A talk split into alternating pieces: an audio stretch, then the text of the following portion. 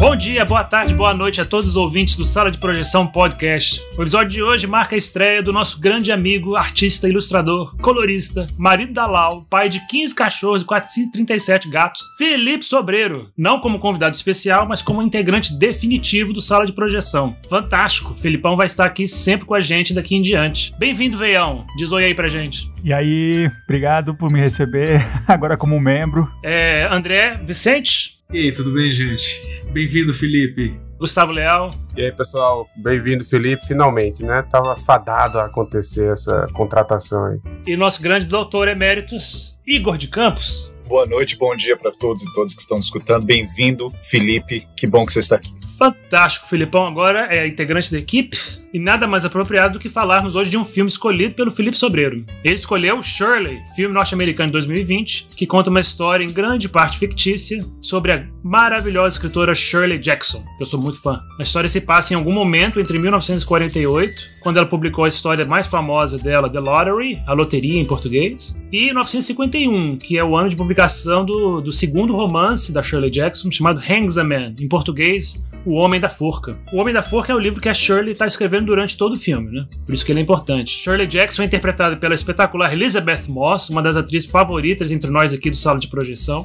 acompanhado do Michael Stuhlbarg, também excelente como marido dela, né? O Stanley Hyman, professor universitário e crítico literário, claramente o antagonista do filme. E completando o quadrado amoroso doentio, temos o jovem casal fictício Rose e Fred, que vão morar na casa da Shirley e do Stanley por um tempo, interpretados pelos atores Odessa Young e Logan Lerman. O filme foi dirigido por Josephine Decker, que já tinha dirigido 3 filmes pequenos, todos de arte, antes, e também dirigiu documentários no início da carreira, e o roteiro foi escrito por Sarah Gubbins, que também, por sua vez, se baseou na obra homônima de Susan Scarf Merrill. Uma curiosidade sobre o filme é que Elizabeth Moss também atuou como produtora, e o Martin Scorsese foi o produtor executivo.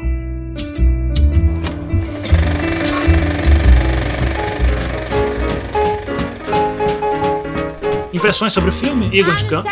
Gostei muito desse filme, não tinha assistido ele até então, foi uma experiência muito prazerosa, gostei muito, assim, eu sou fã da Elizabeth Moss, eu acho ela uma excelente atriz, Michael Stuhlbarg também, que faz o papel do Stanley Hyman, acho ele sempre muito bom, né? Desde a primeira vez que eu vi, que foi no... Eu acho que foi no Call Me By Your Name, que é um filme que eu adoro. Posso estar errado, mas assim, enfim, é um ator que eu gosto muito da presença dele. Eu acho que ele tem uma presença muito forte, muito marcante na tela. E me surpreendeu muito o filme, assim, adorei a fotografia dele, adorei especialmente a trilha sonora dele. Um filme muito interessante em vários aspectos, estou animado para falar com os senhores a respeito desse filme. E Michael Stuhlbarg, engraçado, né? Ele tem um filme que ele era um pouco mais jovem e tal, que eu achei ele ótimo. Que ele faz um alienígena do Homem de Preto 3. Depois dá uma olhadinha em algumas cenas dele no filme, ele tá muito engraçado, tá muito bem. Um dos primeiros papéis dele de sucesso. André, o que você achou do filme? Depois ele se especializou em ser professor universitário, né? No Call Me By Your Name e no Shirley. E no Call Me By Your Name ele tá excelente, né? O personagem também é maravilhoso. É o oposto, né? O professor universitário sábio, seguro, sim, né? O que você achou, André, do filme? Eu gostei do filme. Foi um bom filme. Acho que vai ser legal a gente falar dele. Sem maiores comentários por enquanto. Sobreirão, você que indicou esse filme, cara. O que você achou? Por que você indicou esse filme, velho? Eu tava envolvido com vocês fazendo as ilustrações e tal, era tipo um amigo do programa, né? Mas eu ficava anotando uns filmes que eu assisti e tal, falava, não sei se eles vão gostar, mas acho que aqui tem muito assunto, né? E comecei a gerar uma listinha e tal, e quando eu assisti o Shirley, falei, caralho, esse filme ia ser ideal pra eles conversarem lá. Tem muita matéria, né? Muito assunto. Relação dela com o marido, dela com a menina, dela como escritora, dela como mulher, etc, né? Então, eu achei que ia ser um ponto de partida do caralho para um episódio, né? Aí quando, por coincidência, o pessoal me convidou, foi bem para assistir um que eu tinha selecionado. E eu assisti pela segunda vez. Eu assisti uma vez só, adorei. E agora pro episódio eu vi de novo, eu li o The Lottery, que inclusive iluminou o filme para mim de outra maneira que eu não teria se eu não tivesse lido. E eu achei muito bom. Eu acho é um filme não muito assistido, mas é um filme recente que o pessoal devia tentar correr atrás, assim. É do ano passado só, de 2020. Como é que foi assistir ele pela segunda vez? Diferente? Foi, porque eu já era familiar com a história, né? Eu sabia que no começo do filme a menina Rose, a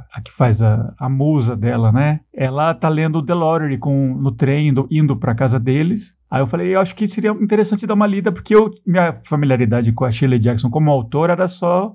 We Have Always Lived in the Castle e o The Haunting of Hill House, que eu li tanto o livro quanto via o filme dos anos 60, que foi uma adaptação, e uma minissérie recente da Netflix, que o Mike Flanagan fez, que ele atualizou a história e tal, e tanto o filme quanto a série são muito bons, mas eu não tinha lido nenhum conto dela, né? Aí eu li pra me preparar pro programa e nenhum deles era terror, era contos realistas, com um toque de melancolia, com um ponto de vista feminino, de ponto de vista de jovens esposas, muita vida suburbana, então mulheres com crise de identidade, com crise de interrelação com outras gerações, com homens, com esse estilo de vida novo, né, da mulher trabalhando pós-guerra. Então isso quando eu li e tal, adorei, muito bom. Aí fui ver o filme e me iluminou totalmente, assim, que a história do filme não bate com a realidade da verdadeira Shirley, que pra mim eu já sabia, mas me pareceu muito mais Shirley Jacksonesco, por dizer, né?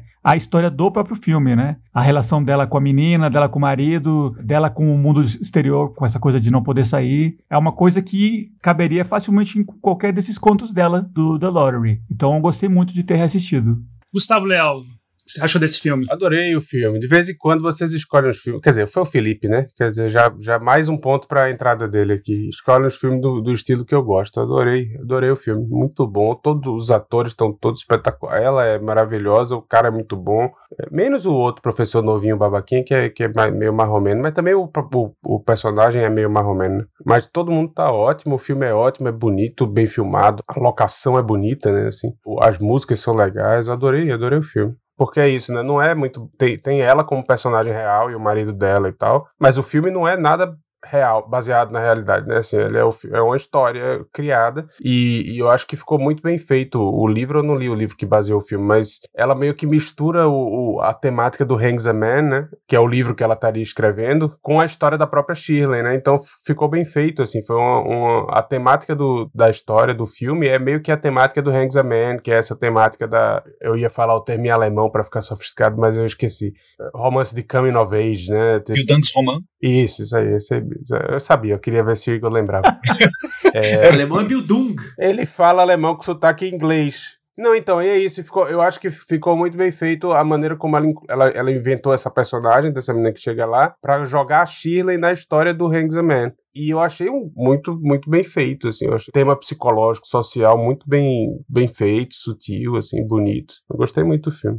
Eu também gostei muito do filme. Filme super bem feito, de fato, porque ele é... Tanto do ponto de vista técnico, né? Vocês falaram de fotografia, música... Onde a câmera fica, né? O tipo de enquadramento, o clima que o... É bem subjetivo, né? Aquela câmera tá sempre se mexendo, com aquele ângulo bem raso, né? Ou de, eu não sei, a profundidade de ângulo é super, super rasa, né? Então chega super perto na pessoa, mas logo depois já perde o foco, né? Então parece uma coisa meio... Você tem que estar colado na pessoa e a câmera tá sempre se mexendo, você parece que tá espiando um pouco aquelas situações lá. Então é super bonito e a casa é legal. E o roteiro do filme é muito bem escrito, né? Eu acho interessante como eles não subestimam nem os personagens, nem os escritores no filme, nem os intelectuais e nem a plateia. Então os personagens nem... Não é uma fala nem muito ostentosa e pedante, mas também não é como as pessoas normais falam, né? Então tem é muito bem escrito nesse sentido, né? Você realmente percebe, assim, uma linguagem um pouco mais elevada, né? Então eu achei um filme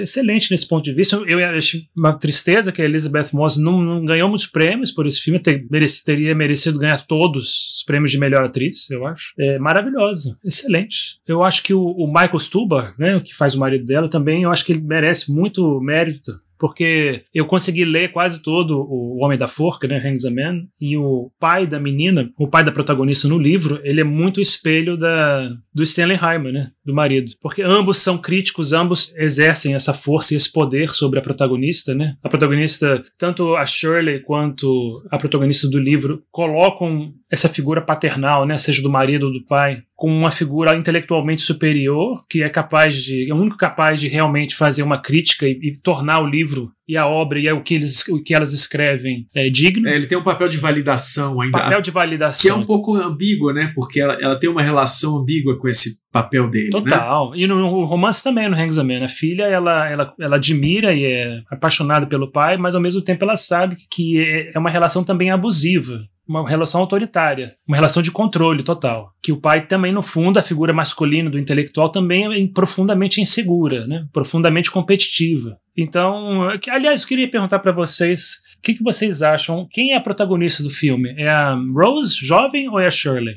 Depende de qual leitura que você está fazendo da história do filme. Mas assim, se você for fazer uma leitura do filme como sendo um processo, o processo de criação artística de uma pessoa, né, no caso Shirley Jackson, então indubitavelmente eu acho que a protagonista é a personagem da Elizabeth Moss. Agora, nessa leitura do Gustavo, né, que o Gustavo falou que o filme ele pode ser visto como um romance de formação, o próprio Hangsaman também é uma espécie de romance de formação, então no caso a protagonista seria a Rose, porque é a Rose que passa por uma transformação, né? Ela começa como sendo, aparentemente ela se enquadra nesses moldes típicos de uma esposa suburbana norte-americana dos anos 50, né? The wifey, né? Inclusive eles usam, né, essa expressão, né? Que é uma expressão levemente derogatória, eu acho, né? Pejorativa, né? Wifey, né? Que seria uma esposazinha, esposinha, né? Boa esposa, boa mulher, alguma coisa assim, né? Assim, dentro desse campo semântico. Então ela começa como sendo the wife, né, mas ela passa por essa transformação, né, que é meio que uma tomada de consciência, meio que um processo de enlouquecimento, né. Assim, aliás, eu acho que o filme ele é muito interessante mostrar o paralelo dessas duas coisas, né, como o amadurecimento e a loucura elas caminham juntas em certos casos, né, como é o caso da Rose. Sob esse ponto de vista, eu acho que Rose é, sem dúvida nenhuma, a protagonista, e que protagonista, uma protagonista muito interessante. As duas mulheres, particularmente, assim, a Elizabeth Moss e a Odessa Young,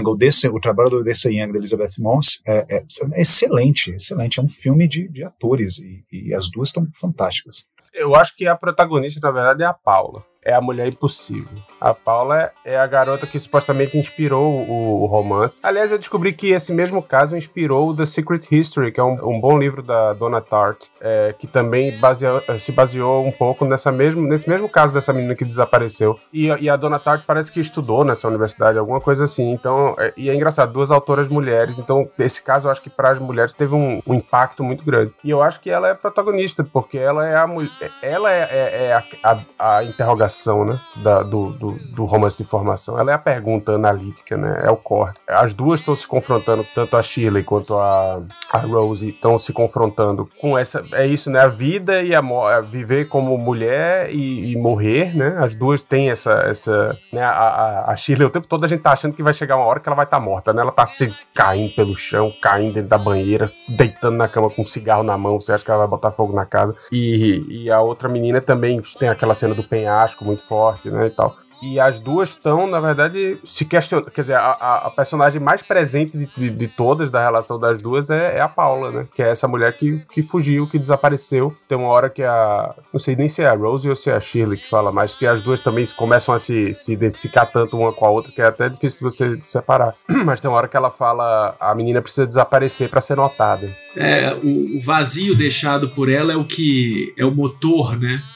Dos questionamentos e da relação delas. E você vê como funcionou no caso dessa menina que desapareceu. Né? Ela desapareceu e originou duas obras, pelo menos duas grandes obras de arte. Se eu fosse escolher uma protagonista para não ter que fazer a escolha difícil de escolher entre a Shirley e a Rose, que as duas são muito boas, eu escolheria a Paula. Então, a Universidade de Bennington, essa faculdade, né, onde só estudam meninas, né, ela era pertinho, né, da onde a casa do Shirley e do Stanley, onde eles moravam, né, eles moravam nessa cidadezinha, Bennington, que fica no estado de Vermont, lá perto de Nova York, né, nos Estados Unidos. Isso que você estava falando, Gustavo, muito interessante, mas também completando, né, no final do Hangsaman, do livro, do Homem da Forca, o pai escreve uma carta para a filha, né, para Natalie, porque a Natalie, de fato, ela é um espelho da Rose no filme, porque a Natalie também ela termina o romance tendo passado por esse estágio de formação à vida adulta, né? Ela termina um romance mais segura, mais adulta, e não só o processo de loucura que ela estava passando, né, que ela estava vivendo, né, do início até o finzinho do romance. Ela tem uma vida imaginativa muito forte, muito rica, né? Metade ou mais da metade do que é narrado se passa dentro da cabeça dela, ela conversando consigo mesma e com personagens que ela mesma cria. O pai dela escreve um negócio que realmente tem um impacto muito grande nela, que é a mudança de perspectiva. Quando você só consegue realmente mudar a perspectiva mental geral da sua vivência, da sua cabeça, da sua mente, quando você contempla de fato o suicídio, né? Quando você se coloca na beira de um precipício ou na beira de uma ponte, que é o caso do livro. E a personagem principal, ela se coloca na beira da ponte prestes a pular, mas ela não pula, tal como acontece no filme também. Então essa ideia de encarar o suicídio de frente como possibilidade real e imaginar exatamente o que pode acontecer é mais ou menos o que está simbolizado por aquela carta de tarô, né? O enforcado. The Hangman, porque o Hangman, ele tá de cabeça para baixo. Então, para você mudar de cabeça para baixo a sua perspectiva, você precisa encarar o sacrifício, o autossacrifício. Então, o que vocês acham disso, Igor? Eu acho interessante porque a sua leitura da carta de tarô é muito parecida com a leitura que eu tive também, assim. O Hangman, ele tem essa significação, né, de uma mudança de perspectiva, mas que requer um certo sacrifício pessoal. O Hangman, ele tá pendurado pela própria perna, né, e ele tá com os braços supostamente atados, né.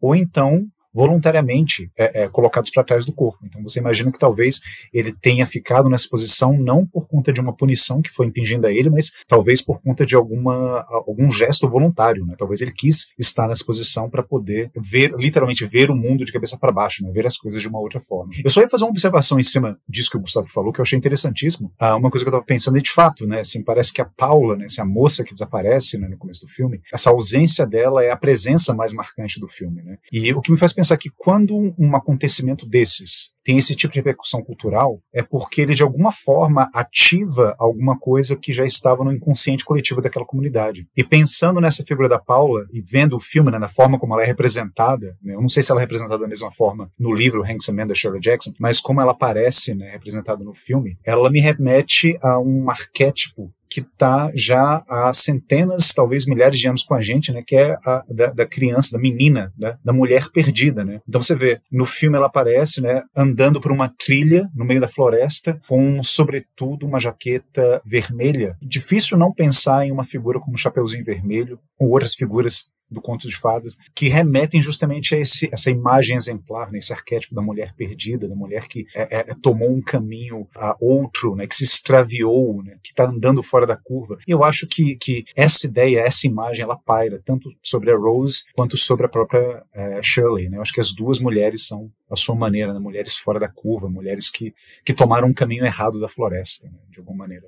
A Rose, na verdade, ela, quando começa o filme, tem uma cena bem inicial, né? Quando eles estão no trem, alguém mencionou, né? Ela tá lendo The Lottery e ela comenta o final do The Lottery, né? Pro marido. Ela fala, nossa, mas eles apedrejaram ela no final. E ela tá um pouco empolgada com isso. Ela fala, terrific. O marido até comenta, ele faz um comentário assim meio, nossa, é horrível, né? Mas ela gostou. E aí depois, terminando de ler o conto, né? Ela põe a mão na perna dele, né? Assim, indo pra virilha. E eles vão pra um outro vagão transar, né? Tipo, a cena final do The Lottery. A gente pode talvez falar disso, fazer um resumo, né? Da história. A história se passa no presente, né? Anos 40, Estados Unidos. Só que tem uma cidadezinha pequena do interior onde tem uma tradição que você só vai entender, tipo, no final, assim. Ao longo da historinha, que é um conto dos mais curtos do livro, todas as famílias estão reunidas, eles estão, tipo, fazendo um sorteio. Você não entende exatamente para que é, tem alguma coisa que vai acontecer, aquela coisa bem conservadora, né? Não tem nenhum indício de que é algo fora da normalidade. Podia ser uma gincana de um bingo, assim, né? Uma coisa... Eventualmente, aí selecionam uma família, aí uma mulher reclama, vocês não selecionaram direito, não sei o quê. Aí depois, dentro da família... Mas lembra, Felipe, desculpa te interromper, mas lembra que os únicos que têm permissão para fazer o sorteio, para tirar os papeizinhos, né, com os nomes, são os homens, né? Da família, são os chefes de família. Tipo um homem por família, né? Aí, eventualmente, a mãe da família é selecionada, aí ninguém se questiona nada, cada um vai pegar a sua pedra, por algum motivo. Na cidade tinha esse sorteio e quem pegava quem ganhava ou perdia, né, necessariamente, era apedrejado, e inclusive os próprios filhos dela. E a história acaba assim, né? É tipo uma tradição de extermínio de um dos membros daquele grupo, né? Tem uma pátina, né? Tem uma aparência daquela coisa bucólica, americana e tal, mas é tipo um troço completamente bárbaro, né? Shirley Jackson, ela brinca, né? Eu li uma citação dela, ela brinca dizendo que a quantidade de pessoas que comentam com ela que estavam esperando que o prêmio final seria uma máquina de lavar ou um eletrodoméstico novo, um prêmio de verdade. E depois, e por isso que é o choque, né? Todo mundo espera que vai ser uma coisa assim bucólica, de fato, como o Felipe tá falando. Esse conto, quando foi publicado pela New Yorker, foi o recorde de reclamações que a New Yorker já tinha recebido. Talvez até hoje não tenha sido batido, de cartas de reclamação Ele tocou numa coisa, assim, forte. Agora, por que eu tô falando disso, né? Por que é interessante ter essa perspectiva do conto, né? Pra mim, pra história do filme, o fato de que ela lê o conto e com o final do conto, ela fica excitada, né? Ela vai transar com o marido. Porque o conto, na verdade, ele fala de um ritual que não é questionado. É um ritual anual, eu acho, né? Uma coisa assim. Periodicamente, essa vila passa por esse ritual. Ele não é questionado. O valor dele vem da tradição. Ah, sempre foi assim. E no final tem essa coisa bárbara que quem tira o bilhete premiado é apedrejado. Apedrejado, inclusive, pelas pessoas da própria família, né? E essa morte é legitimada por um ritual que não é questionado e que vem de uma autoridade, como o Diego falou ali, tá associada talvez com o masculino e tal. Então, é uma mensagem feminista forte, né? Que ela faz. Agora, o fato dela, no começo do filme, termina de ler o conto, fica excitada com esse final, mostra que a personagem, ela está do lado das pessoas que apedrejam sem questionar, né? Ela é a menina adequada à tradição e não questiona aquilo. Então, isso é o ponto inicial que marca, né? Talvez sem a gente perceber, eu fui perceber isso a segunda vez que eu vi o filme. E isso marca que aquela menina é a esposinha que se submete às regras como elas são, como a mulher deve ser, né? E ela vai passar por esse processo no filme de chegar, talvez, no extremo oposto disso, né? Eu discordo completamente. Eu acho que simplesmente uma admiração e uma vontade de escrever algo tão poderoso quanto esse conto. Eu acho que ela tem ambições de ser escritora. Eu acho que ela já começa o filme fora da curva. Eu não acho ela esposinha, não. Ela vai transar lá no vagão do trem. Isso não é coisa de esposinha, de transar lá no trem em pé. Sim, mas ela tá transando com o maridinho dela, com que ela vai ter um filho, e ela tem esse plano de... O encontro dela com a Shirley Jackson que vai tirar ela dessa posição da mulher adequada aos costumes do que se esperava ser uma mulher à época. Mas o encontro dela com a Shirley Jackson é quando ela lê o conto, né? Sim, mas por que ela se excita com o apedrejamento? Eu acho que ela se excita com o fato de que a Shirley Jackson escreveu aquilo, entendeu? Pelo menos a sensação que eu tive foi essa. É tipo assim, ela... Porra, olha, a mulher escreveu isso mesmo, tá publicado, e a galera apedrejou a mulher, tipo... Uau, a gente pode fazer isso, então eu vou pegar aqui no pinto do meu marido e a gente vai trepar ali. Essa coisa de fascinação com o macabro, né? Com essa violência, é uma coisa super contrária ao padrão da época, né? Não, mas o que você falou, André, é muito interessante também. Agora, engraçado, né? Assim, realmente são leituras diversas, né? Que a gente pode ter de uma mesma obra de arte. Você leu que essa identificação que ela faz com a história no começo do filme, que a personagem da Rose faz com o conto da Lottery no começo do filme, é a identificação com a comunidade. Na minha leitura aqui, eu já acho que essa excitação sexual dela, que na verdade é uma excitação outra que se traduz como, né, um impulso sexual que ela tem na hora, vem de uma identificação não com a comunidade que apedreja, mas com a mulher que é apedrejada. Já a partir daí, no começo da história, assinalando que talvez essa ideia de apedrejamento, de sacrifício, de autossacrifício, de você matar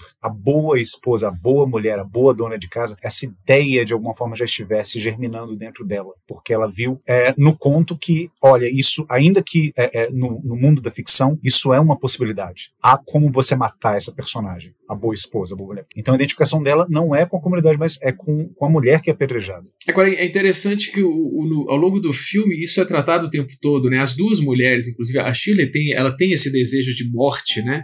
Por exemplo, quando ela encontra, né, inicialmente a Rose, né, ela detesta ela. É a wife, né? É a mulherzinha dos padrões que se espera, né? Tá casada novinha, com o marido, vai ter filho. E ela detesta essa mulher, né? Inclusive, ela sugere que ela aborte, né? Tem um momento de uma cena em que ela menciona alguma coisa ambígua, assim, e ela fala, nossa, mas como é que você pode pensar uma coisa dessa, né? É quando elas estão conversando, né? E a Shirley alude a esse lado dela de bruxa, esses poderes místicos, né? Que a Shirley gosta de... que as pessoas pensam que ela tem de cultivar. Aí ela pergunta, então, você quer um feitiço para que o seu filho nasça homem e nasça saudável e bem? Ou você quer o outro feitiço, que vai trazer outra coisa? Ela fala, como é que você pode dizer uma coisa dessa? Agora, o que achei interessantíssimo que o Igor falou, porque não só elas querem matar esse personagem da wife, né? Mas elas querem matar esse papel social, né? Esse papel da mulher como wife. As mulheres inteligentes da época já queriam, as primeiras feministas, assim, feministas, né, no sentido moderno, queriam matar esse papel, né? Eu lembro muito daquele filme Revolutionary Road, que a Kate Winslet estava desesperada o filme inteiro convencendo Leonardo DiCaprio, ah, vamos sair desse subúrbio americano, dessa casa, e continuar tendo filhos e filhos e filhos, vamos pra Paris, vamos fazer uma loucura, vamos procurar um emprego lá, vai ser escritor em Paris e tal, vamos quebrar esse papel daqui rígido, né, que nos obriga a ser dona de casa e cuidar dos filhos. É interessante que quando você pensa que nessa época, eu não sei, aquele conto do papel de parede amarelo é de que época? Acho que é até anterior a isso. É, mas você pensa que esses contos que são assim, considerados os clássicos do feminismo, da literatura feminista, todos lidam ou com a morte ou com a loucura, né? É como se só existissem essas duas saídas na época, né? Então todo mundo que questionava esse papel social e tal, acabava confrontado com a morte e a loucura, que são os dois grandes temas do filme, né? É uma coisa ou outra. Eu acho que o filme é muito bom nisso também, assim, de mostrar exatamente essa... É quase claustrofóbico, entendeu? Porque a menina Rose, ela resiste desde o começo, entendeu? Eu não quero ser uma louca como a Shirley, né? Que aliás, já é uma coisa questionável, né? Assim, porque que a Shirley é maluca, o cara é idiosincrático, o marido dela é idiosincrático, é brincalhão, é porra louca, bebe e tal. A Shirley é maluca, né? Ela não tem essa... A Shirley é maluca e ele é boêmio. Exato. Ela não tem a possibilidade de ser, assim, quirky e idiosincrática. Ela é maluca. Sendo que ela é uma autora brilhante, entendeu? E que talvez se ela fosse um homem, ia ser, pô, como aquele cara misterioso e tal. Ia ter outra leitura em cima do negócio. Ela, na vida real também, ela era o ganha-pão da família, né? Ela ganhava muito mais do que o marido. E o marido tinha um total controle das finanças. É. Mas eles mencionam algo assim no começo, uma piada, né, que eles fazem. A brincadeira da carteira. E ele saiu pra levá-la pra jantar quando eles ainda estavam flertando, e ele disse que perdeu a carteira. Aí ela falou, e essa carteira nunca foi encontrada há mais de 20 anos, alguma coisa assim. E aí ela que não quer encarar a possibilidade da loucura, né? Até ela conhecer melhor a Shirley e tal. E mesmo conhecendo melhor, quer dizer, porque é um papel muito sacrificante, né? Voltando para a carta do enforcado. É um sacrifício que nem todo mundo está disposto a fazer. Vocês colocar nesse papel do outcast, né? Do pária social, do maluco, do não sei o quê. E aí a única coisa que ela... Quer dizer, a alternativa a isso que ela consegue encarar é a morte, né? Então o filme tá o tempo todo essa sedução entre a morte e a loucura, né? A Shirley também fazendo esse papel da sedução, né? Enfim, quase que uma iniciação dela na vida como mulher, apresentando essas duas outras possibilidades, além de ser a wife e a mulherzinha, que na época deviam ser as únicas duas alternativas possíveis. Né? Elas se espelham muito, né? Elas copiam comportamentos uma da outra bastante, né? Eu acho que você tinha mencionado isso pra mim antes, alguns dias atrás, né, Gustavo? Elas criam uma relação de cumplicidade, de amizade, que é uma ligação fora das regras sociais, né? Fora do desejo masculino, fora do olhar masculino. É, isso eu acho fantástico, porque numa época, quer dizer, o livro não sei de quando é, não é da época, né, mas a mulher conseguiu encaixar nessa época essa leitura que eu achei fantástico. Né? Quer dizer, ainda hoje existe isso, né, de você querer da mulher ter que ser determinada pela questão da falta masculina, né? Então a mulher existe para ler e interpretar e, se possível, suprir essa falta masculina, né? Você quer deixar a mulher desesperada, que você chega em casa, você tá no celular e você fala, ô, querida, tô aqui conversando com as minhas três amantes, ela fica puta, rasga as coisas, joga as coisas no chão e tal, tal. Mas isso não desestabiliza tanto quanto você virar o celular e começar a jogar um videogame. A coisa mais desesperadora pra uma mulher é um homem se divertindo sozinho, sem falta, né? Um homem sem falta.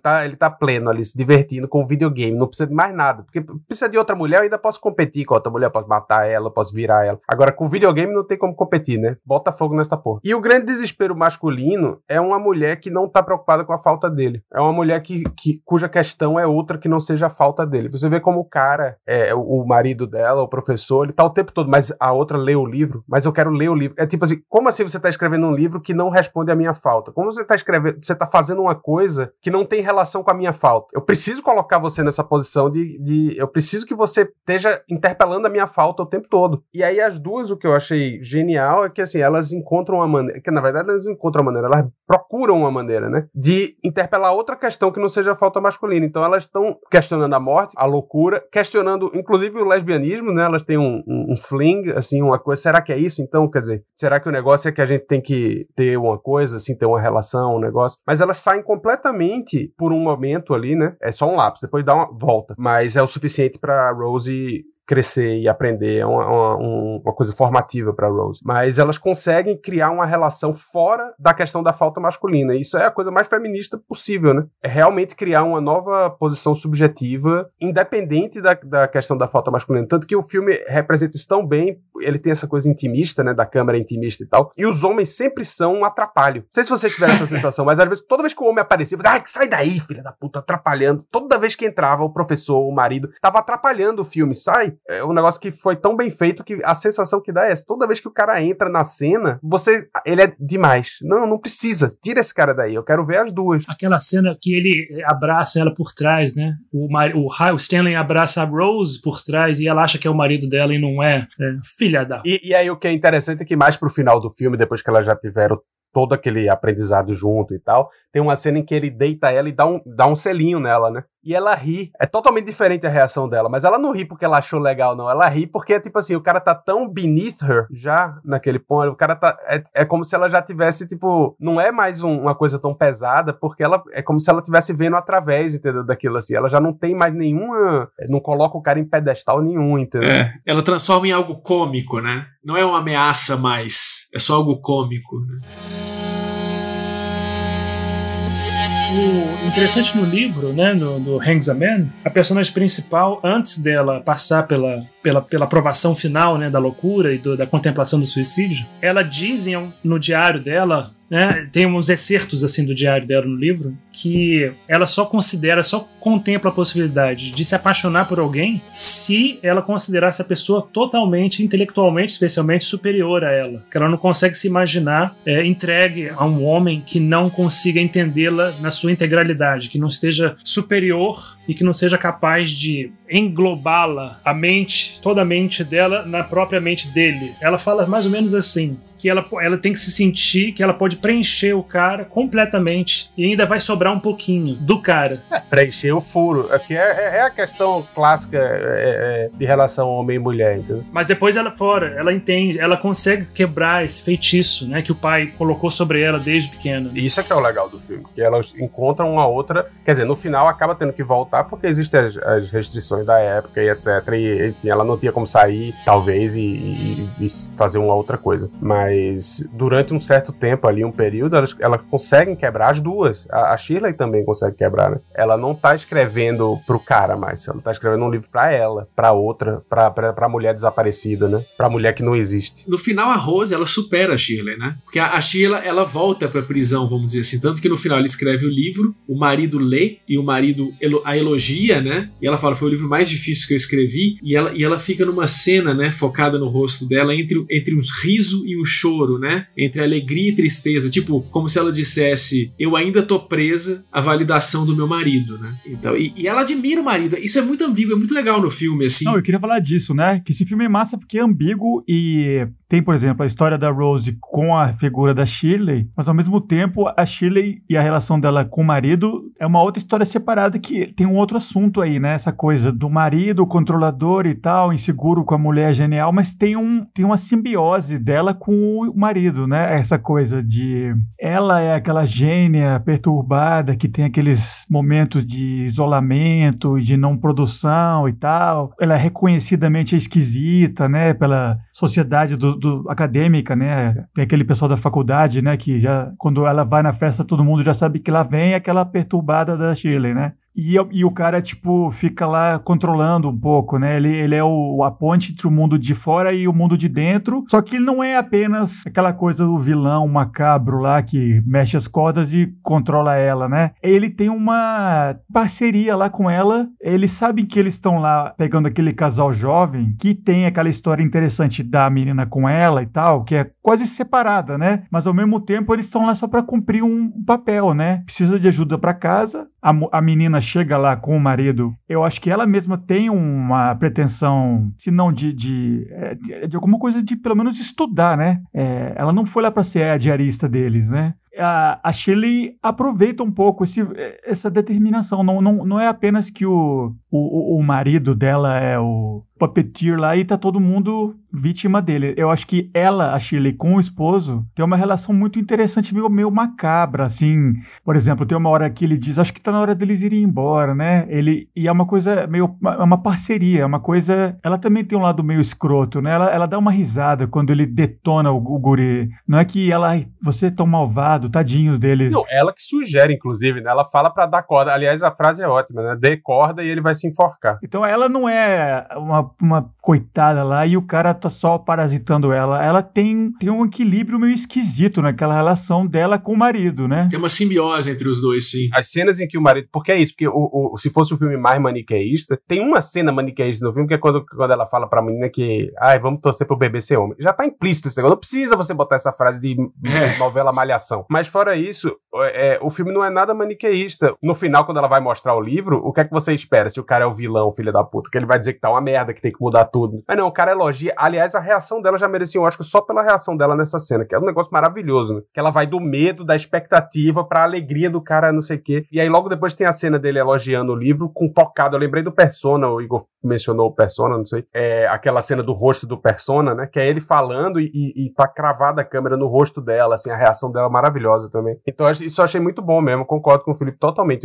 Não é maniqueio, o filme mostra que o cara dá uma coisa em troca também, ela não tá lá totalmente vitimada, então. E no final ela meio que até escolhe continuar com isso. Tanto é que o filme acaba com eles dançando, né? É uma história de sucesso, né? Ela pariu o livro, que ela fala, né? Uma coisa, o livro que mais doeu, né? Uma coisa, uma gestação, né? Aquela coisa... E aí ela tá dançando, né? Pariu o livro e pariu uma bruxa nova, né? Porque a menina sai de lá, a bruxa, né? É, a maluca que vai ser talvez uma nova Shirley. Eu acho que essa simbiose do marido com a Shirley, né? Do Stanley com a Shirley, ela tem muito a ver também com o processo criativo da Shirley. Concordo plenamente com isso que você falou e muito pertinente isso que o Felipe falou também. Eu só fui perceber isso também no final da... Quer dizer, o filme, ele, como o Gustavo tinha mencionado, assim, ele parece que ele segue uma espécie de maniqueísmo até quase que até o final, mostrando, né, claramente no marido dela, né, o Stanley, como sendo uma espécie de vilão super-egóico, representante do patriarcalismo mais tradicionalista conservador que a sociedade americana dos anos 50 poderia promover ou gerar. Mas aí no final, com essa cena fantástica, que eu concordo também, pra mim, eu acho que é uma das melhores cenas do filme, talvez até a melhor cena do filme, sim, sem dúvida nenhuma, uma das melhores interpretações da Elizabeth Moss, que eu já vi, pelo menos. Parece que sempre houve uma espécie de pacto entre eles, né? Aquilo que o Felipe chamou de relação simbiótica, um pacto. É como se ela precisasse desse caos que só ele é capaz de fornecer a ela, para que a partir daí ela pudesse criar o que ela tem que criar, o que ela deseja criar. Mas ela precisa disso, ela precisa dessa tensão constante, ela precisa que ele seja esse fauno, né? Inclusive é engraçado porque a primeiríssima cena em que ele aparece, né? Ele tá com uma espécie de coroa de louros e dançando uma música folclore. Ele é professor de folclore, né? Inclusive, ele de certa forma também está ligado à terra, né, à sua maneira, conhecimento mais tradicional, não no sentido de conservador. O, né, título Hangsaman vem de uma balada folclórica, né? Porque o Igor falou que ele é professor e usa muito essas baladas, essas músicas negras americanas, que também era um negócio meio inovador, né? Devia ser. É blues do Delta, aquilo, que estava em voga mesmo na academia naquela época, né? Que me lembrou muito o Guerra Fria, né? Aquela coisa de... Teve um cara nos Estados Unidos que ia atrás desses caras e gravava e tal pra ter o registro, né? Então ele começa tocando aqueles blues do Delta lá, não só pra mencionar esse aspecto. E o Hangsaman é um desses... é uma balada desse estilo, assim. Não sei se exatamente esse tipo de blues, mas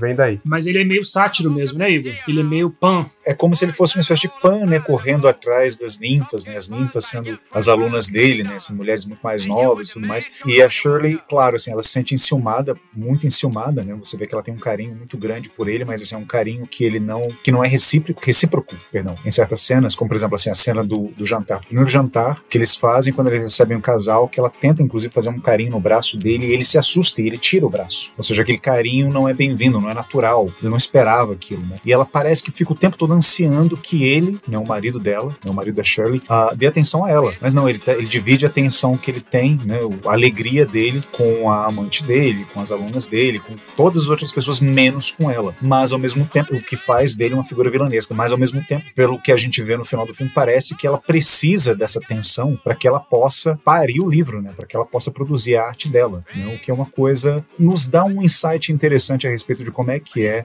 o processo de criação artístico, né? Que não é fácil. Em um primeiro momento, você pode até julgar moralmente esses personagens, mas como assim ela precisa dessa tensão? Mas que ela se dá dentro de um processo que está muito além da nossa compreensão, às vezes, né? A gente não sabe o que o artista realmente precisa para poder fazer aquilo que só ele, só ela faz. No caso, o filme ele mostra assim, um processo muito particular, né? Essa tensão, essa guerra, por vezes não declarada, às vezes declarada, entre marido e esposa no filme, é o que gera, supostamente o que gerava, né, as obras de arte produzidas pela Shirley Jackson, né? Mas a Rose também tem uma importância muito grande, né? Que eu acho que, de alguma forma, ajuda ela a romper um bloqueio que ela estava tendo ao escrever o livro, né? Eu acho que aquela fala no filme, por exemplo, né, quando elas estão começando a ter essa relação, criando essa relação de amizade, né, e de cumplicidade, né, a Rose fala para ela, talvez ela tenha desaparecido para ser notada, né, para alguém poder notar a existência dela. E uma coisa interessante da relação da Shirley com a Rose é que no começo do filme, quando a Shirley está tentando escrever, quando ela está fazendo, né, o outline, né, da personagem, da Paula,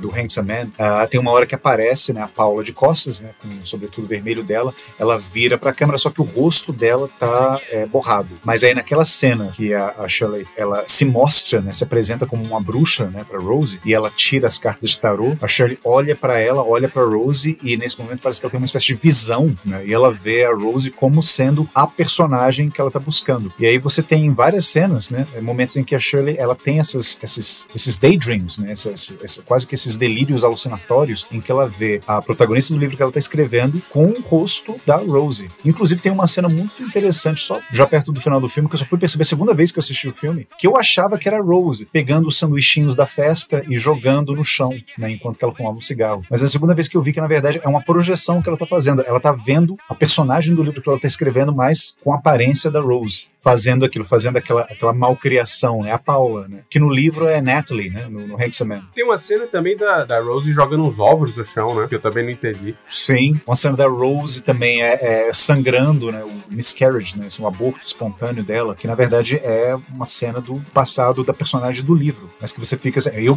em um primeiro momento, fiquei sem entender, mas como assim? Não, eu ia comentar essa cena dos ovos quebrados, né? Que ela marca bem visualmente a virada da personagem, né? Quando ela dá ela bascula pra essa esposinha, etc, pra algo que quebra os ovos, né, vamos dizer assim, e os ovos também tem essa significação também da, por mulher, os ovos, o útero, o ovário, maternidade. Então ela quebrando a casca também, né? Quebrando a casca, o invólucro, que é, acho que ali é um momento que se indica visualmente, né? E pisar em ovos também, né? Porque tem esse negócio que a Shirley é muito boa, porque ela não tem medo de causar uma cena, né? Não tá pisando em ovos, ela não tá... Ela vai, o cara não quer que ela vá na festa, mas ela vai dizer, eu vou na festa. Ela não se preocupa em fazer um... E é o que não se espera, né? Da mulher que tá na cozinha, cozinhando, né? É desperdiçar e jogar os ovos no chão, quebrando, assim. Então ali com um ato, né? E com um símbolo do ovo, você consegue, né? Simbolicamente dar muito significado, né? É interessante aquela cena. Só voltando aquele negócio dessa relação simbiótica dela com o marido, né? Completamente ambígua, né? Não maniqueísta. Talvez isso se traduza também, né? Isso se reflita também nessa ambiguidade da relação dela com a Rose, né? Porque é uma relação que se constrói, né? Que começa com ódio, começa com repulsa da Shirley com relação a Rose e ao contrário, né? Começa com a Rose completamente admirando e fã, apaixonada pela Shirley. E aí elas constroem uma relação à parte, né? De amizade, cumplicidade. Elas querem se proteger, né? A Rose leva ela para casa depois dessa festa terrível, né? Depois dela ter derrubado vinho no sofá, né? Depois daquela crise que ela tem durante a festa. Mas também um pouco se revela que além dessa tensão que o Igor fala, que ela precisa para escrever, né? Com o marido, ela também, de alguma certa forma, usa a Rose, né, para criar o livro, né? Ela, de uma certa forma, também é um pouco parasita da Rose. Ela usa a Rose, né? Ela suga a Rose também, um pouco. E porque a existência dela ainda vai ser sempre associada muito com essa relação que ela tem com o marido, com aquela casa, com aquela situação dela, né? E a Rose sempre vai ser passageira, transitória. Ela precisou também da Rose para conseguir complementar, né, o processo de criação do livro, né? Para conseguir continuar e seguir em frente. É, e ela prova não ser uma amiga incondicional da Rose, né? Ela tem uma certa traição em relação a Rose quando ela revela que o marido dela também estava traindo, né? Estava traindo com as alunas, né? I know who my husband is screwing. Do you know who yours has? See, there's no such thing as the Shakespeare Society. It's just how the girls pick which professors that they're going to flock. Eu fiquei pensando nessa cena muito interessante, porque ela tem vários níveis, né? Porque ela pode estar se vingando apenas, mas eu acho que ela também está dando um aviso. Está falando assim, não se transforma em mim. Cuidado. Você está destinada a... Você quer ser eu? Você está enlouquecendo, sabe? Você já está grávida, você já tem o seu neném, e o seu marido está indo pelo mesmo caminho que o meu marido, e você também. Você vai querer ser outra Shirley? Se coloca, sabe? Se coloca no seu lugar. Não, mas ela fala, porque ela ficou puta. Ela fala pra ofender. Ela fala pra ofender, porque ela percebe que a Rose quer dar um golpe nela quando ela coloca o nome da Paula. Ela falsifica o cartão ela falsifica o cartão da biblioteca, coloca o nome da Paula como se a Paula tivesse tido contato com o marido dela. Ela quer criar uma trama pra ela continuar na casa, né? Porque aquilo ali é porque ela vai ser rejeitada, ela tá indo embora. Ela fala, não, como assim? Então essa amizade vai terminar nisso, e ela trama isso, e a Shirley percebe, e ela se vinga, falou, né, eu sei quem meu marido tá comendo. E ela se vinga de uma agressão da Rose, porque a Rose, isso é uma agressão da Rose também, né, tipo assim, ela meio que obriga, tenta colocar a Shirley contra a parede, fazer ela escolher, né, entre o marido e ela se fode, porque a Shirley fica, tipo, não, eu não quero mudar mais. Mas eu entendo isso que o Diego tá falando, porque ao mesmo tempo ela dá uma oportunidade pra ela mudar, tipo assim, é como se ela estivesse dizendo, olha, eu não vou mudar, eu sou isso aqui, eu já tô acostumado com isso, é isso, mas você que é nova ainda, seu marido faz a mesma coisa, pô, tu tá se achando muito super a mim, querendo me dar dicasinha de como o meu marido é escroto. Eu sei que o meu marido é escroto. Você é que não sabe que o seu faz a mesma coisa. Exatamente. Porque ela tinha dito no início do filme, né? Ela fala, não, my husband is a good man. Exato. Como se o marido dela fosse ruim, que por tabela é como se dissesse que a Shirley é menos, né? É menos do que ela, né? A Shirley é inferior. Ela parte dessa premissa segura, né? Assim, ela se apoia nessa afirmação, né? Assim, ó, meu marido é um homem bom, ou seja, ele jamais seria capaz de me trair ou de trair minha confiança, enfim. Eu tendo a concordar com essa leitura do Diego, eu acho interessante isso, porque eu acho que, bom, vocês estavam falando daquela cena dos ovos, né, que eu acho também, concordo com o André, eu acho que é extremamente simbólica pro filme, né, é o ovo como sendo uma espécie de símbolo da domesticidade do ambiente doméstico. Você quebrar os ovos é justamente você tocar o foda-se, você tocar o terror, ó, assim, olha, não tem mais pudores, eu vou falar o que me vem à cabeça, quer você se ofenda com isso ou não, eu vou falar aquilo que eu acho que é verdade. Então eu acho que essa cena em que ela fala pra Rose, olha, o seu marido tá traindo você, não existe Shakespeare Club porra nenhuma, isso é uma desculpa pra ele dormir com as alunas dele, isso é a quebra dos ovos. E nesse momento ela oferta uma escolha. Olha, você vai continuar sendo the wife a partir daqui, você pode continuar sendo the wife. Como, de certa forma, eu continuo sendo the wife, né? A própria Shirley. Mas só que eu consigo fazer uma coisa, estando inserida dentro desse meio, seguindo esse padrão, eu consigo fazer alguma coisa a partir daí. Eu sou uma escritora, eu vou transformar isso em ficção, sabe? No final das contas, né, a Shirley, ela ainda está inserida dentro desse mundo. Ela não deixa de ser esposa do Stan, ela não deixa de estar dentro dessa comunidade que é a ver como sendo uma pessoa desviante. Ela não tá tão fora da curva assim. Ela ainda tá lá, mas ela meio que quebra os ovos, simbolicamente falando, meio que pra mostrar, olha, mas você tem a chance de escapar, né? Eu tô aqui, eu vou ficar aqui, eu tô aqui por escolha, inclusive. Porque isso, essa loucura, é o que alimenta a minha ficção. Eu quero ser escritora, então eu me sacrifico pra poder fazer o que eu faço. Agora, você não. Você pode escapar, você pode sair, você pode ser realmente a louca. Tanto é que naquela cena maravilhosa, belíssima também, muito bem fotografada, das duas na beira do precipício, a gente imagina, né, na verdade, porque a gente não sabe se houve de fato o salto, né? Eu imagino que não, né? Mas é um salto metafórico, ainda assim, ele não deixa de ter acontecido, ainda que simbolicamente, você vê que a Rose pula, mas não a Shirley. A Shirley, ela fica ainda na beira do precipício, segurando a criança. E talvez seja esse o papel dela. Ela vai ser sempre a, entre aspas aqui, a louca da vila, né? A mulher maluca, esquisita, borderline, usando só os estereótipos negativos que eles usam para poder falar dela, mas ela vai estar sempre à borda do precipício. Ela nunca vai chegar a pular de fato, ela nunca vai chegar a ser uma Paula de fato, que vai sumir, que vai escapar do mundo, seja para uma outra cidade, seja para um outro país, seja para um outro planeta, seja para a morte, sabe? Ela não vai fazer o pulo, mas a Rose tem condição de fazer o pulo. Eu acho que tem uma cena que resume muito bem, que também é uma cena linda, tem muita cena bonita nesse filme, mas é uma cena bonita porque o filme tá o tempo todo em lugares fechados e escuros, e de repente tem essa saída, quando a Shirley sai pro meio da floresta, e a Rose vai atrás dela, e aí finalmente você vê sol, né? Primeiro você vê o rosto da Shirley iluminado, assim, e ela tá comendo um cogumelo supostamente venenoso, né? E eu acho que essa cena resume muito bem essa passagem, porque é quase uma relação grega, né, de passagem do conhecimento, né, de instrução, envolve inclusive sexo, né, até nisso, assim, a coisa do efebo, né, ela muito mais jovem e tal, é quase que uma transmissão de conhecimento a antiga, né, de modo clássico, através do amor, né, ela cria uma relação de amor com a Rose pra transmitir um conhecimento, e esse conhecimento é que nem o cogumelo, né, ela pede pra Rose abrir a boca, é linda aquela cena erótica e ao mesmo tempo quase sublime, assim, que ela pede pra Rose abrir a boca e coloca o cogumelo, meio cogumelo, né? Não coloca todo. Sem a Rose saber se vai ser... Quer dizer, ela tá dizendo que aquele cogumelo não é venenoso, mas não, né? Pode ser o cogumelo venenoso, pode não ser. E ela coloca na boca da Rose e fecha. E eu acho que essa cena é muito bonita e transmite, resumidamente, essa passagem, né? De conhecimento, assim, essa passagem de... Né? A Sheila tem alguma coisa que ela tá cedendo ali pra Rose. Agora, o que a Rose vai fazer, se vai ser venenoso, se não vai ser, o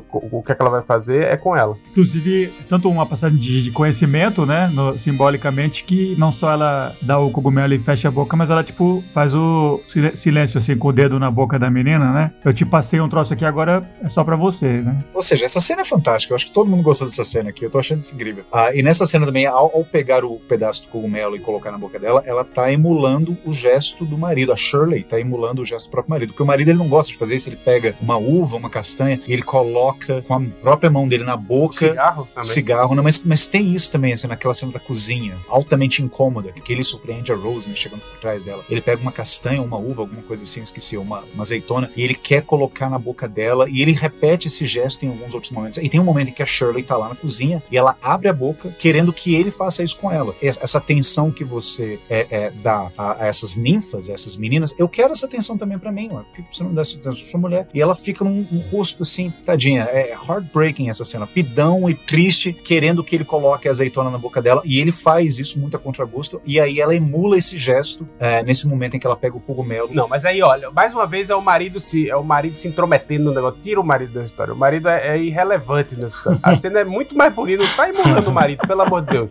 A cena é muito mais bonita sem o marido na história, tira o marido. A cena do cogumelo é uma cena de comunhão, né, da cena em que elas fazem um contrato entre as mulheres, né, no filme. Eu acho, inclusive, eu tô sendo radical, porque, na verdade, eu tive essa sensação agora, do mesmo jeito que eu tinha no filme, de quando o marido entra no negócio que não era pra ele estar lá. Mas tem, óbvio que faz sentido, mas eu acho que talvez faça um sentido de outra forma, porque o que eu não reparei nessa coisa dele colocar o azeitona, sei lá o que seja, mas eu reparei que toda vez que ela meio que não age de acordo com como ele tá querendo, ele coloca um cigarro na boca dela e acende. Vocês já repararam isso? Na mesa, quando ela fala alguma coisa, na cama, quando ela não quer sair, ele coloca um cigarro e acende. Promover a satisfação dela, né? É, uma satisfação que é destrutiva, né, também, quer dizer, a satisfação que não coloca ela pra frente e tal. Ao mesmo tempo que eles colocam numa posição hierarquicamente superior a ela. E é só nesse aspecto, assim, não, desculpa, assim, sabe? Eu concordo, eu acho sua leitura muito mais bonita que a minha, mas é só nesse aspecto da hierarquia, né, que eu falo que ela emula esse gesto do marido, assim, sabe? Porque quando ela coloca, a Shirley coloca o cogumelo na boca da Rose, sim, há uma comunhão, há uma promessa de intimidade, há um pacto que se faz entre essas duas mulheres, mas há também uma declaração de que, olha, não se esqueça que eu sou a mulher mais velha, eu sou a louca branca da tribo, eu sou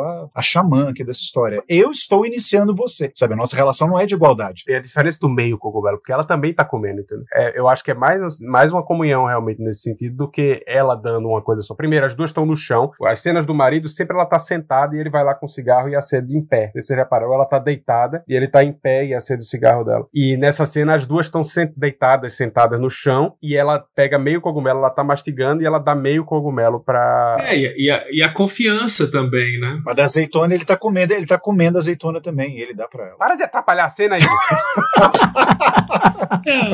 Porra. Não, mas eu acho que o Igor pode ter razão no sentido delas não serem iguais, dela ser a xamã e a outra iniciada, pode ter sentido sim, né? Eu acho que concordo também. Que ela tá numa posição de bruxa líder ali, né? Mas eu acho que não. Olha só, com relação a essa comunhão das duas, tem uma cena que contrasta completamente, né? O que vocês acham daquela cena maravilhosa que ela tá lá ajoelhada no tapete da festa, né? E o sofá todo manchado e ela começa a manchar mais ainda o sofá e a dona da casa fica maluca, né? Que é a amante do marido dela, né? É mulher do reitor, eu acho, no filme. E aí tem essa cena maravilhosa, né? Que ela consegue cortar a gritaria, a briga, pegando no pulso da mulher e fazendo assim, né? Dando com 2 dedos, assim, 2 tapinhas no pulso daquela mulher. E abre a boca, assim, né? Como se fosse um feitiço, como se fosse uma maldição, né? Uma bruxaria também, né? Como se fosse uma quebra entre as duas. Assim. Eu lembro dessa cena. Eu acho essa cena ótima e é engraçado o pânico que a mulher, no caso a amante do marido da Shirley, né? Sai correndo. Como se esse gesto, né? Na verdade, assim, tivesse uma significação tão poderosa, tão fatal, né? Mística, exatamente, né? Que a gente nem sabe.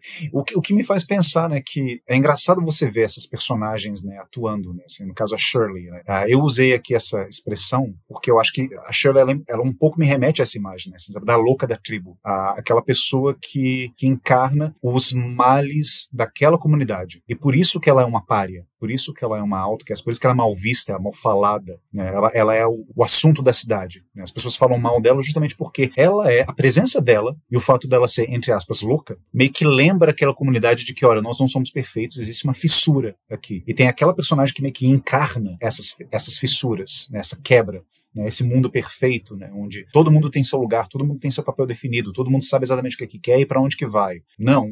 Olha aquela mulher, aquela doida ali, né? Justamente, ela é um lembrete constante de que essa perfeição é só aparente, né? Isso é só um papel de parede bonito, isso é só uma fachada bacana de um prédio, mas que por trás disso tem outras coisas que a gente não quer ver, a gente quer varrer para debaixo do tapete. Aquela cena em que a Shirley ela acorda no meio da noite e ela vai para a geladeira porque ela sonhou que na geladeira, de todos os lugares da casa, a geladeira onde você guarda comida, a geladeira que é o lugar mais, um dos lugares também assim, mais simbólicos, não, um dos objetos mais simbólicos da domesticidade de um ambiente. Ela vai na geladeira porque ela sonha que na geladeira tinha vermes, grandes como dedos, que saíam de lá. Vermes na geladeira. Isso, eu fiquei arrepiado com essa imagem. Eu acho que justamente isso é a quebra na parede, né? Isso é a fissura no prédio. Isso é a falha que você não quer ver, que é inclusive representado por esse tipo de personagem. É esse pânico que a amante do marido tem dela, e essa suspeita que todo mundo tem dela. O próprio reitor da universidade fala assim, Shirley, você me assusta, you terrify me.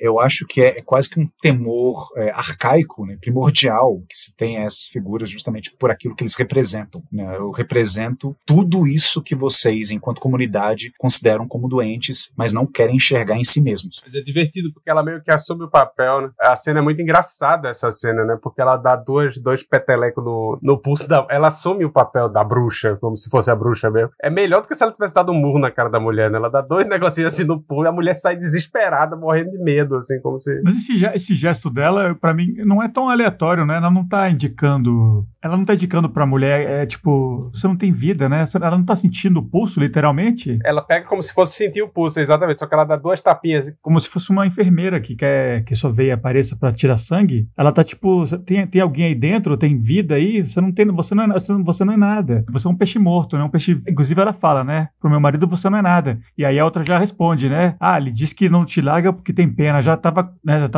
engatado o comentário, né? Instantâneo. A resposta, assim. Pode ser também, não sei, porque esse filme é tudo ambíguo, e é um dos aspectos que eu curto dele, não é um gesto tão aleatório, né? Pra mim ela tá, tipo, literalmente sentindo o pulso, né?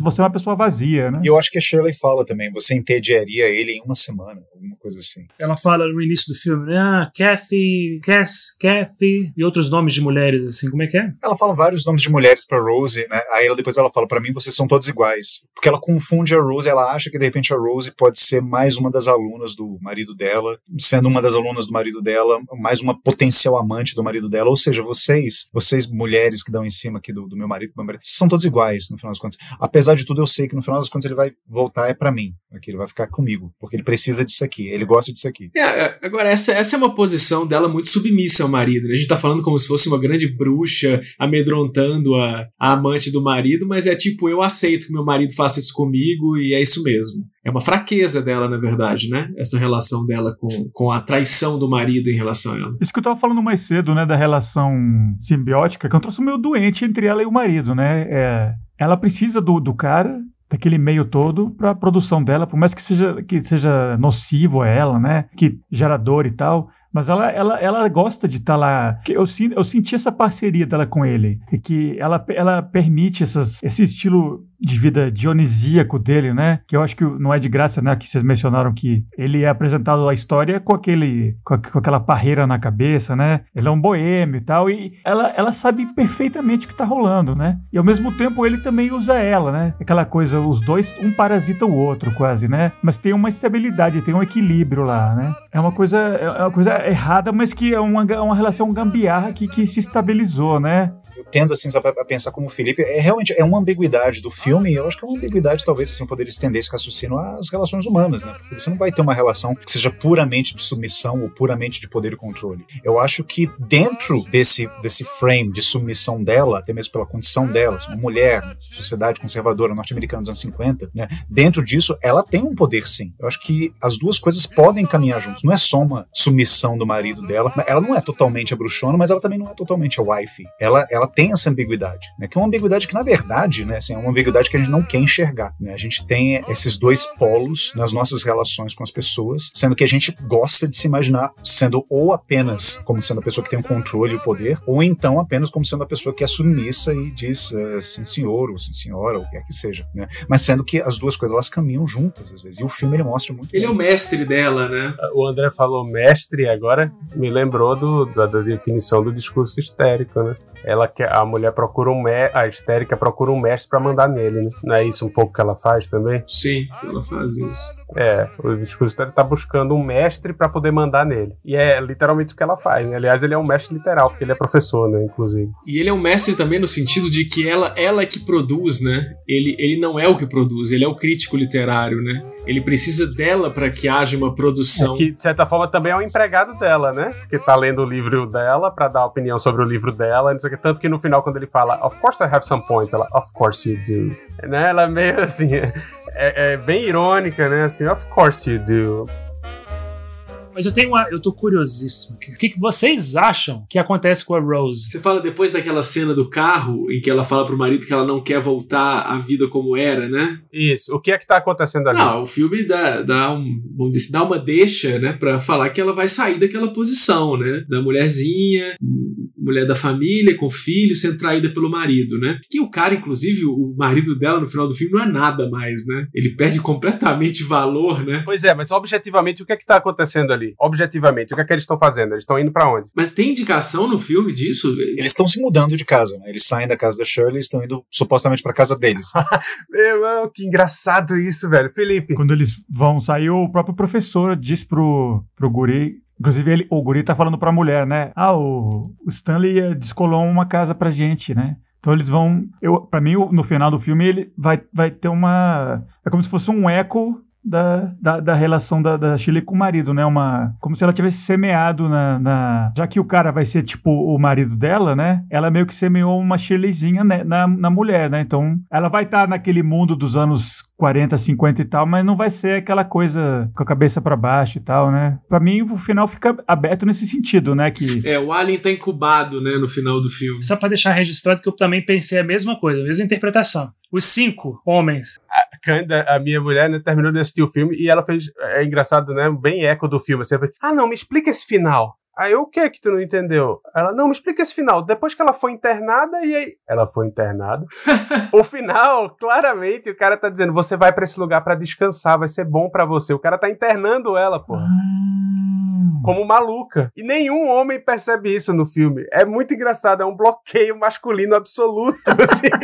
E ela me pediu pra explicar pra ela, e eu não tinha percebido de maneira nenhuma que isso estava acontecendo. Depois reassiste o final. Ele tá falando, você vai pra esse lugar, vai ser bom, você vai descansar, e não sei o que. Ela, não, mas eu, I'm never gonna, eu não vou voltar a ser a wife. Aquilo é que ela era loucura. Então, assim, o cara, ela foi taxada como louca e tá sendo supostamente levada por ele pra um lugar pra descansar, pra se recuperar. Então. E ela tem até um tique, né? Uma hora ela faz assim, né? Como se tivesse pra gente perceber, assim, ela tá louca? Não tá, né? Alguma coisa assim. Mas eu não lembrava dessa frase, não, de você tá indo lá pra descansar. Eu não lembrava dessa frase, não. Passa batido, velho. É um negócio masculino total. Interessante e assustador isso, né? Assim, apesar de tudo, ainda há uma identificação. Esse bloqueio meio que mostra que ainda há uma identificação nossa com as personagens masculinas, né? Porque a gente não computou isso, né? Ou seja, né, os condicionamentos do patriarcado são mais fortes em nós do que a gente imagina, meus caros senhores.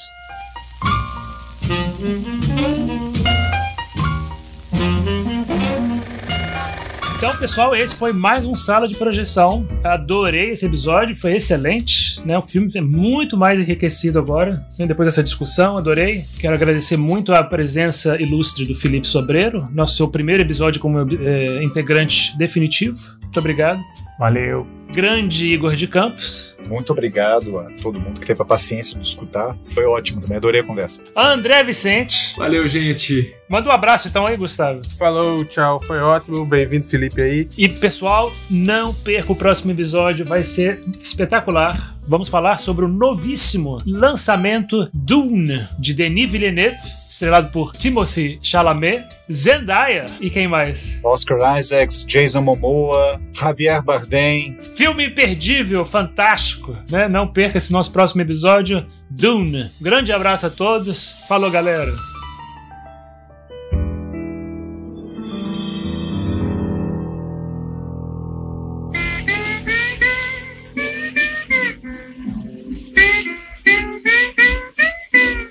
Esse podcast foi editado por Thiago Vergara.